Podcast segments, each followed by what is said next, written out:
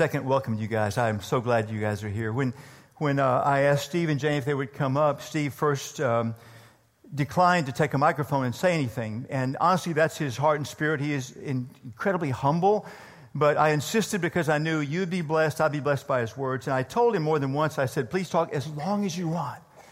I had no limit, no time frame, just talk as long as you want because I knew he'd be blessed by his words. And if he talked long enough, it would displace the message. But Steve, you didn't, didn't pull that one off for me, so I still have to do a message. And it's one that I've felt out of a passage in Revelation that I felt God has something very profound for us as the church, very profound for you and for me. So I've spent seemingly endless hours preparing for it, even well beyond this week. And, and now I'm standing in front of you, and I'm not sure that the words I have are, are those profound words that God has. But, but, but they're the best I have to offer him and offer you. And, and somewhere in this, I really believe if you're part of the harbor, then especially for you, this, there's something profound for you. But if you're not, if you're a guest or a visitor or just checking a church out, I think there's something for you as well. So I want to start with two questions, ask you to ponder two questions. The first is this Are you rich? Are you rich? If tomorrow, if, if someone asks you in the hallway at school or work or neighborhood someplace, if someone asks you, Are you rich? what would you say to them? How would you answer the question, Are you rich? Ponder that. I'll come back to that in just a bit. Second question to ponder is this Would you follow Jesus if doing so caused you to suffer greatly? Would you follow Jesus if doing so caused you to suffer greatly? Would, many of you here, many of you are followers of him. Some aren't yet. Many of you are. Would you follow him if you knew in doing so it would cost you greatly? This is the third week of a study of, of the book of Revelation, and I'll, I'll kind of recap where we've been. First chapter, very profoundly, God is saying this is, this is a letter uh, to the harbor. I understand it's much, much broader, but this is a letter to the harbor. And more poignantly, it is a letter to you. This book Revelation is written by the God of the universe to you, to you and to me, to show you what's to come and to show you how to live. And in the beginning, as he's saying that, laying that out, he's also saying that, that you need to, to deeply understand um, his, his infinite power. As you read this book, you read the pages of this book, and as you navigate your life, you need to, to be gripped by his infinite power. You need to also be gripped by his immeasurable love for you. As you read these pages, as you navigate your life, circumstances of your life, you need to know how deeply He loves you, this immeasurable love for you. And you need to know His presence. He's here now. He's here now. You need to know His presence. And then last week we talked about the first of, uh, of seven very small letters to seven real churches that existed back around 90, 95 uh, AD. And the very first one, the, the whole sum of the message to that was that like the currency of God's kingdom is not gold, it's not the dollar, it's not Bitcoin, it's love. The currency of God's kingdom, the meaningful means of transaction in God's kingdom is love. If we don't have that for God and people, we have nothing. We have nothing. Love is the currency of God's kingdom. And that takes us to today, to the, the second church in the second very brief letter. It's in chapter 2, verse 8. It begins this way. It says, Write this letter to the angel of the church in Smyrna, this is a message from the one who is the first and the last, who was dead but is now alive. So it's written to this church in the city of Smyrna. I've got a map to give us some context to that. Uh, the map is going to show you Western Turkey, currently Western Turkey here. So this is the Aegean Sea. Mediterranean is over here. Greece is over here to give you context. So, so last week we talked about this church at Ephesus. It's the most significant city of the entire region, but Smyrna is a close second to it. Smyrna is about 35 miles north, uh, thriving commerce in that city, probably 200,000 people, the historians think, which is a huge city for that time. Uh, it, it, was known for its beauty. Apparently, it wasn't just a, a random uh, development and layout. Apparently, it was actually a planned city. There probably weren't many at the time, it was known for its beauty about how it was laid out and designed. It was known for that. It was known for being probably the birthplace of the famous poet Homer. Maybe you've heard of or read the Iliad, the Iliad and the Odyssey. Homer wrote that, and, and this was believed to be his, his birthplace, his hometown there. If you lived in Smyrna at the, at the time, most likely you worshiped multiple gods. Most likely there wasn't just one God, a God, you worshiped multiple gods. In fact, uh, somewhere in a couple of decades before, and actually longer than that, several decades before the letter was written, uh, Rome said that, that we will pick one city that will be honored to build this temple to worship the Emperor Tiberius. And so many cities vied for it. There were at least 11 that were actively vying for it, and Smyrna won. Right? Rome chose them. They built this temple so you could actively worship Tiberius in that place. So there was many, many gods worshipped there. The church it's being written to was, was perhaps formed about 40 years before the letter. Maybe 52 to 55 AD, no one's sure, but maybe, maybe they'd had about a 40 year run when the letter comes to them. And the letter's from Jesus, it says. It says, from the one who is the first and the last it's such a close tie to other places, even in chapter 1, that refers to God the Father as the Alpha and the Omega, which is the first and the last. The message is here is that Jesus is writing to them back then. He's writing to you now, and you need to know that He's the first and the last. He's lived from eternity past, and He will live into eternity future. You need to know that, He's saying. And then, secondly, it says He's the one that was dead, but now is alive. And to the church at Smyrna, there was something very profound that they remember that. He's the one, he was drawing back images for them of him being crucified, images of the nail scars in his hands, images of the resurrection. You're saying, you, you got to remember, with what I'm about to tell you, you got to remember, I'm the one that was dead, but I'm alive again. I'm the one that is resurrected. I'm the one that's conquered death. That's the one writing. That's the one writing to you in this book. So I'll pick up verse 9. This is what Jesus says. I know that you're, I know about your suffering and your poverty, but you are rich. I know the blasphemy of those opposing you. They say they are Jews, but they're not, because their synagogue belongs to Satan. Don't be afraid of what you're about to suffer. The devil will throw some of you into prison to test you. You will suffer for 10 days. But if you remain faithful, even when facing death, I will give you the crown of life. What's most notable, actually, is what he doesn't say. There are seven churches, there are seven letters, and in all but two of them, he says to them, I have some things to affirm about you, but I have some things that you need to correct. All but two of the churches, he says, I need to give you critique. I need to criticize you because you need to change some stuff. The first church we read about, he said, You've lost your love. In the end, it's all that really counts if you don't have that. And he's saying to the first church, Ephesus, you've lost your love for God and people. To this church at Smyrna, there's no correction, there's no criticism. He said, I've got nothing to correct. You, you guys, you're doing it really, really well. And then he, but he says to them, he said, I know your suffering and your poverty. I know your suffering and your poverty. For some of you, Perhaps the most important thing God has you here for today is if you're suffering now, if you're going through challenging times, is, is to understand that Jesus knows. You may be going through something and you're thinking, I can't, I can't survive it, I can't handle it, I don't know what life will be or if life will be at all. You maybe have found yourself wondering, does anyone know? Does God even know? And the message for you this morning is He knows that the God of the universe knows. And sometimes that alone is enough to get you through something, to know that, that you're not lost somewhere, you're not out of his view. He, he knows what you're going through. He said to the church at Smyrna, I know of your poverty. I know of your suffering, of your poverty. And they, they certainly had severe poverty. The, the bias, the discrimination against them, the hatred against them. Certainly, there were no good paying jobs for them. Uh, they would get the leftovers, if anything. They certainly had poverty. But he says, he says, I know your poverty, but you are rich. Materially, they had, they had very, very little. How could he say that? It took my mind back to the letter of last week to the Ephesians, to the people at Ephesus.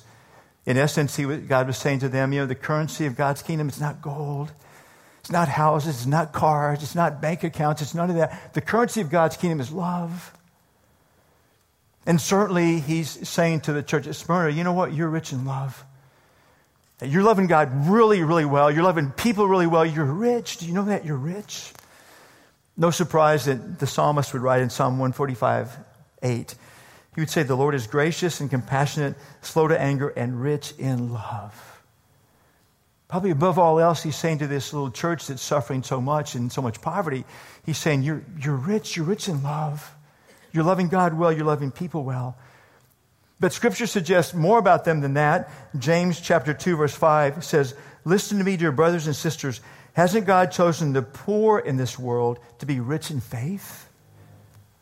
Eh, the church at Smyrna was probably very rich in faith. They probably had this deep faith in Jesus, deep faith in God the Father. They were rich in faith.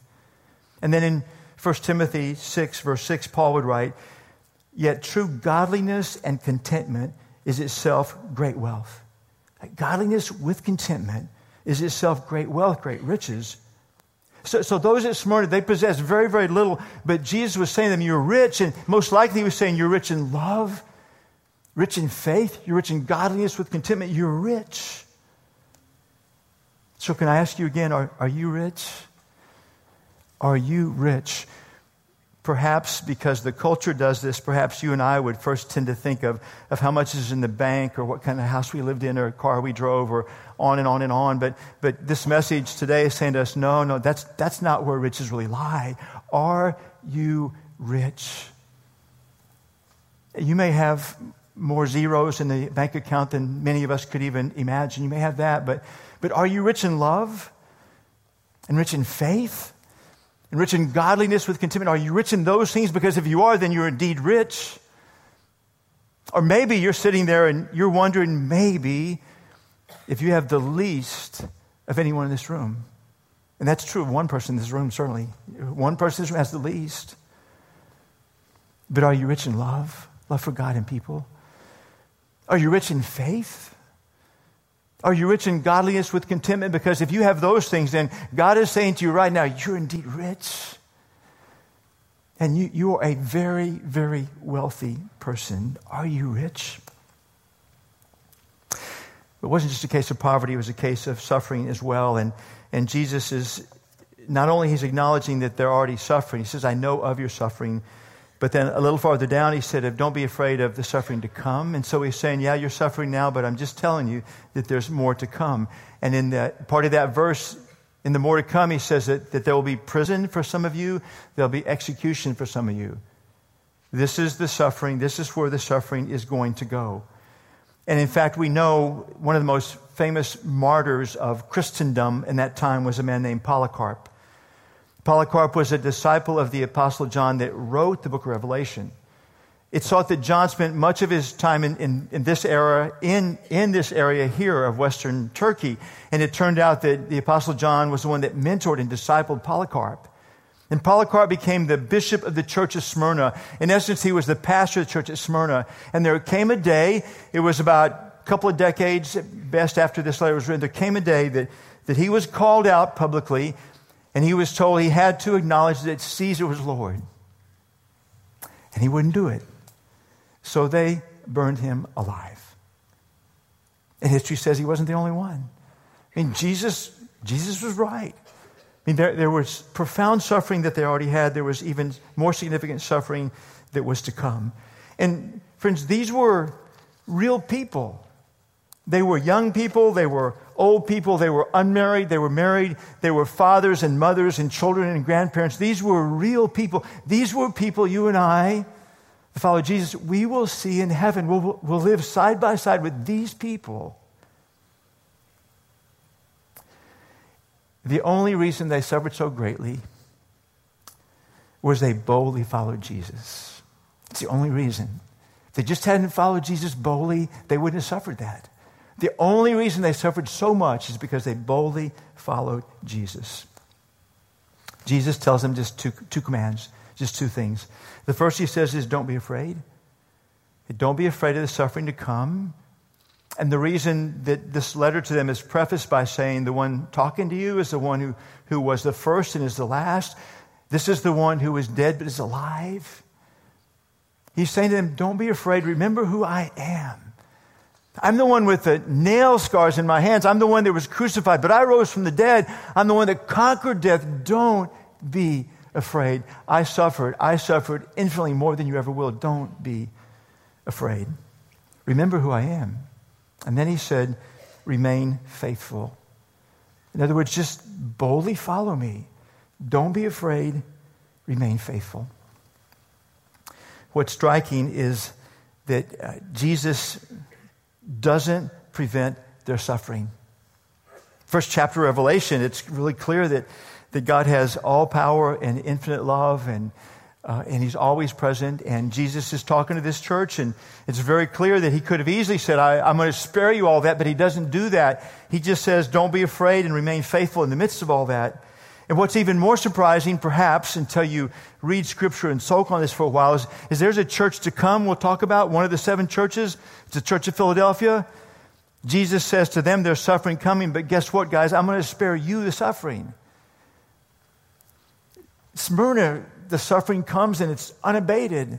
Philadelphia is spared the suffering, and there's no, no suggestion, no clue that one was better than the other. No clue at all made me think of, of Acts chapter 12. It is a, a few decades, maybe 35 years or so before this letter was written. Acts 12 is talking about a time that um, persecution in Jerusalem had begun to heighten. So Herod, who was a king, had arrested one of the apostles, James, and had him beheaded. And that brought so much applause and popularity to King Herod that he then arrested another apostle, Peter, threw him in prison, would do the same to him the next day. Okay, James got beheaded. Peter gets rescued from prison by God. There's this great you know, miracle break out of prison that God did, and, and there's no suggestion that Peter was better than James at all. It's just one got beheaded, one got rescued, no explanation why. You read Hebrews chapter 11, and if you're going through hard times, you're going to love the first two thirds of chapter 11 because it goes through people over and over and over again. And it, the trials and sufferings and tribulations, and over and over again, God spared them, God spared them, God spared them. God spared them. You, need, you need to read the first two thirds of chapter 11, Hebrews. You going through hard times? But be prepared when you hit the word about two thirds through, there's this word, but. if you keep on reading, it says, but. There were others that didn't get spared says they, they were too good for this world. They didn't get spared. And there's no suggestion at all that, that the first two thirds of those folks were any better than the last two thirds of the verses that talk about the multitudes. Need the majority that weren't spared. So Smyrna is basically they're just told, you know, there's, there's suffering coming. Just don't be afraid and just remain faithful. Then the final verse to them says, Anyone with ears to hear, must listen to the Spirit and understand what he is saying to the churches, which, so that's us. Whoever is victorious will not be harmed by the second death. So to be victorious in this context is to remain faithful to Jesus. Probably the words we would use here at the harbor is, is to boldly follow Jesus. Don't tiptoe around, don't pull back, don't withdraw, don't count the cost and say, I'm going to, you know, I'm going to skip this one because the cost is too high. Those who are victorious, in other words, those that remain faithful, those who, who boldly follow Jesus, says will not be harmed by the second death. And the second death is talked about at the end of Revelation. We'll get there at some point. And in, in chapter 20 in particular, uh, chapter 20, verse 14, it's talking about the final judgment day, and it talks about the second death being this lake of fire. But the second death is a living death and the death of fire. And Jesus is saying to to this church at Smyrna, he's saying, You're going to suffer greatly. But when, when the final judgment comes, going to escape the second death. And then, and then you begin to read Revelation 21 22, which they read. And they would realize that they would go through the rest of all eternity with never suffering again.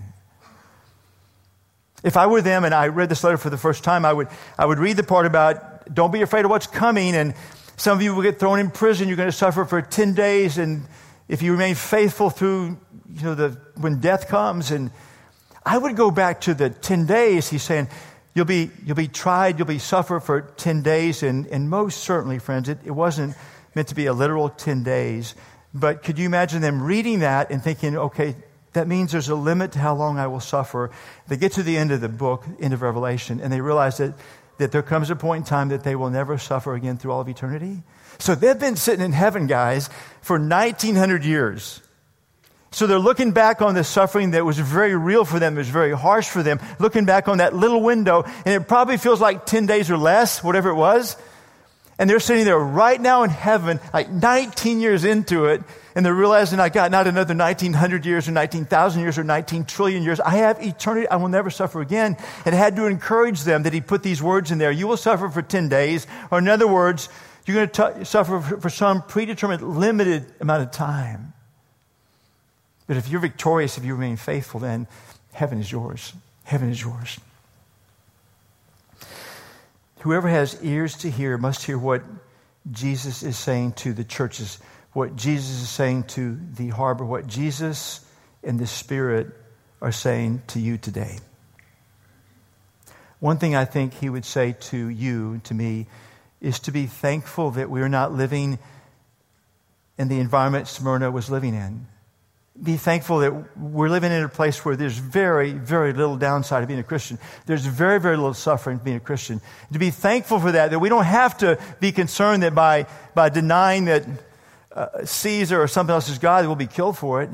To, to be thankful that we're given, we're given a relatively, relatively pain-free time to follow Jesus. Be thankful for that. Because that's not really the norm. I've got a, a, map of the world that I'll show you. Right now, there are 215 million Christians who are being severely persecuted in over 50 countries in the world. 215 million Christians. That, that's one in every 12 Christ followers right now. Severely persecuted right now. On this world map here, if, you, if I were to take this band from Western Africa through the top of Northern Africa, down the side of Eastern Africa, this entire region every country there, severe persecution of Christians. Virtually the entire Middle East, severe persecution. All through the southern half of all Asia, severe persecution. Most of Indonesian islands, persecution as well. All, all of that area, over 50 countries, 215 million Christians. On our half of the world, uh, Colombia has some severe persecution. Venezuela may be going there, Cuba, but that's it. And don't you think since we live on like on this side of the world, Better yet, we live in the United States. There ought to be a, a positive of saying, Thank you, God. We get to live vibrantly for Jesus without paying that cost. Thank you, God, for that. But as quickly as I say that, recognizing that these people, the 215 million, are suffering loss of, of rights, loss of property, loss of opportunity, beatings, prison, and death. Like they live in, they live in Smyrna. We should pray for them, shouldn't we? I mean, they are brothers and sisters of ours. We should pray for them. And someday we'll be side by side with them in heaven. We should pray for them now in this run that they're in right now. So we don't face anything like that, but I look at John chapter 15, verses 18 to 20, and, and the heart of it says this Jesus is saying, If the world hates you, remember that it hated me first. And then he concludes by saying, Since they persecuted me, naturally they will persecute you. And we need to pause and look for a little bit at, at what we face today, what we face here in the Bay Area today. It's nothing like, it's, it's hard to even mention in light of what 215 million brothers and sisters experience. But, but there is a price to pay. There is a price to pay. You know, you know, if you boldly live for Jesus, you risk being ridiculed by some, don't you? It's a very real thing. You risk being made fun of. I, president of my company mocked my Christian faith publicly one time. Thought it was hilarious to make a joke about it. If, if you bold, if boldly live for Jesus, there's the chance in maybe at home, maybe at school, maybe at work, maybe neighborhood, maybe in the store, that you, you'll suffer ridicule and be made fun of. Maybe you'll be left out, you'll be excluded. If you boldly live for Jesus, maybe there'll be people at school, at work, or neighborhood, maybe even family. They'll just, they'll just put you off to the side of the circle. You'll be shunned and excluded. Maybe your career will be held back. A friend of mine, his, he lost his career just because he boldly followed Jesus. What, what, what does it cost you? What would it cost you tomorrow to boldly live for Jesus? I will say this, even though the cost that we would bear today is very little. Persecution is on the rise in the United States. There's persecution now that I never expected to see in my lifetime, and it's accelerating. I'll give you a couple of examples. Last month, two of our United States senators argued that a judicial nominee should be disqualified simply because he belongs to a church that holds biblical views on abortion and same sex marriage. Two senators said that, that a person should be disqualified from government service if they, if they belong to a church that holds biblical views on abortion, same sex marriage. Completely, completely disqualified for that alone. Closer to home, Living Hope Ministry um, is a ministry that um, walks alongside those that have unwanted same sex attraction. And it's a ministry that is full of grace and full of, of the truth of Christ. And it, and it helps people who want to to follow Jesus with abandon and vibrancy and uh, sexual purity and everything. And it's helped thousands of people for nearly 30 years now. And three years back, most of you here know that the harbor played a big role in bringing a satellite of Living Hope to the Houston area. We continue playing a big role of investment in as well. We're seeing many, many lives deeply touched here by as well. So in recent weeks, Apple, Windows, and Amazon have deemed Living Hope Ministry to be a hate ministry because of the views Living Hope holds on sexuality and same sex attraction. So Apple, Windows, and, and, Amazon have removed the Living Hope app from their platforms. It's the main way to contact Living Hope. They've removed from their platforms because they consider it hate material. They've simply removed, taken them off. Discrimination, persecution is on the rise, and I don't know what will happen in my lifetime. If you're young, no idea what it is, no idea what it may become. But the questions, let me go back to the question again. Would you follow Jesus if doing so caused you great suffering? Would you follow him? Or more importantly, let me ask you this Will you follow him now when doing so costs you minor suffering?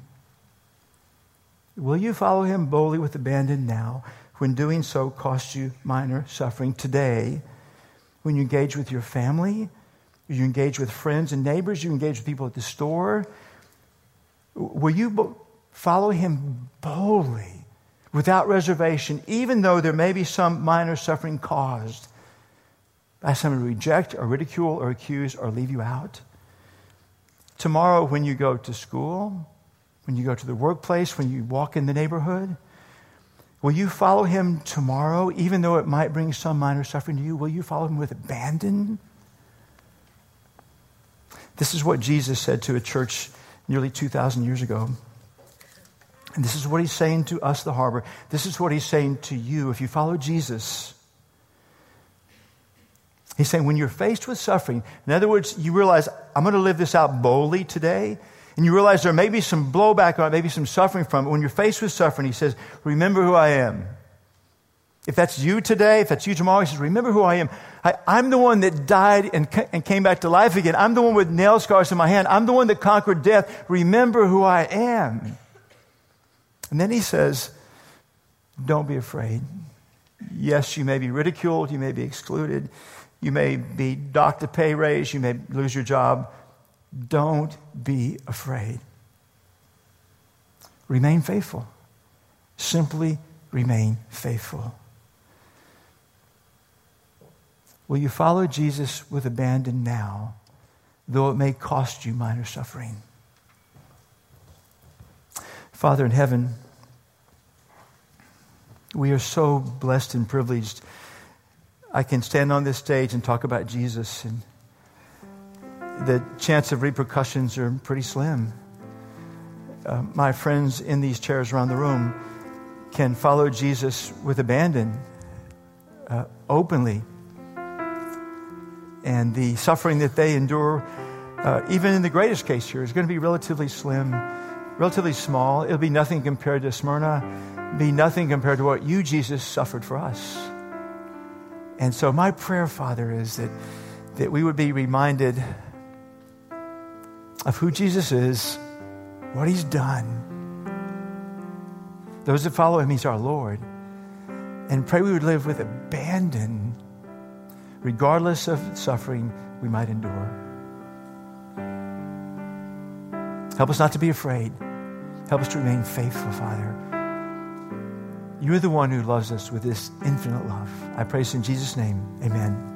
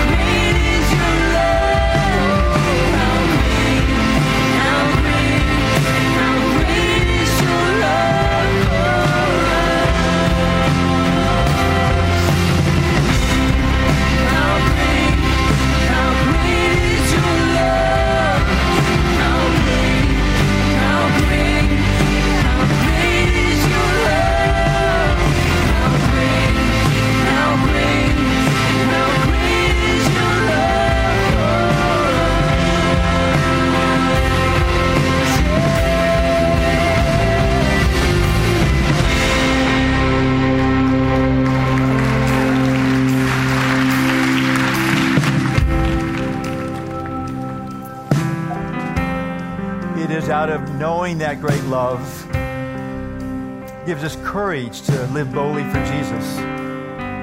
Recognizing that there, there's sometimes a cost. For some, it's a, it costs everything. But knowing that love is what gives us courage and boldness to live for Him. So let me ask you two questions again. One is, are you rich? Are you rich? If you yearn to be more so, you. I've talked about how we get there. I rich in love, rich in faith, and rich in godliness with contentment. That's how to become deeply rich. And the second question is, if would you follow Jesus with abandon? If you recognize it would cost you great suffering, would you follow him with abandon? And I would say he's worth it. I'd say he's more than earned it. This is where we're at. Um, we're going to take a pause uh, after today on Revelation for one week because Lee Strobel is coming next Sunday. He's a phenomenal teacher, uh, engaging. He'll hold your attention. He's going to speak on this subject uh, about a case, the case for a creator. He's um, and he's a logical, deep-thinking guy. Done uh, more research you could imagine around the around what science says about is all this some big chance, big accident, or is there really a creator behind it? So I encourage you to come. But not only that, invite friends and family and neighbors and all. It's going to be a, a memorable Sunday. He's been here twice. Places have been packed out, and you'll want to come back again. And then the week after, we get back into Revelation again. So that's what's coming ahead for us. So let me pray for us, and I'll dismiss you into the day to live boldly for Christ. Father in heaven, thank you for, for this message to us. Thank you that you wrote the city of Smyrna, and you're teaching us, you're teaching me, teaching each person in this room how, how to live this out, Father. May we be gripped by it, by you, by your love, by your power, and live boldly for Jesus in the minutes and hours and days to come. I pray this boldly with high expectation. In Jesus' name, amen. Thanks, friends. God bless you.